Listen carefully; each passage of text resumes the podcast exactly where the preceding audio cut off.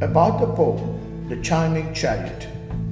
This is a translated version of an enchanting poem, The Chiming Chariot, from Tamil literature.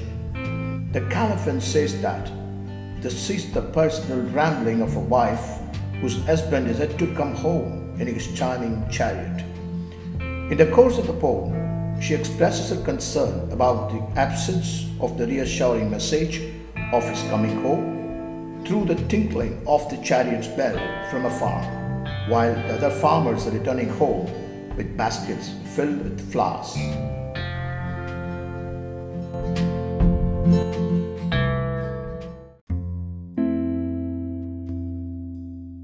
And now, listen to the beautiful lines of the poem, The Chiming Chariot.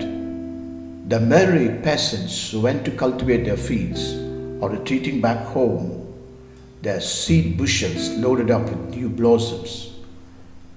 Twilight has engulfed the landscapes, however, no reassuring message of my better half's chariot, whose split mouthed little chimes, made from molds of wax and fashioned in a furnace, continue to tingle while crossing the desolate terrains and going through the bushes while bringing my sweetheart home for the sumptuous feast.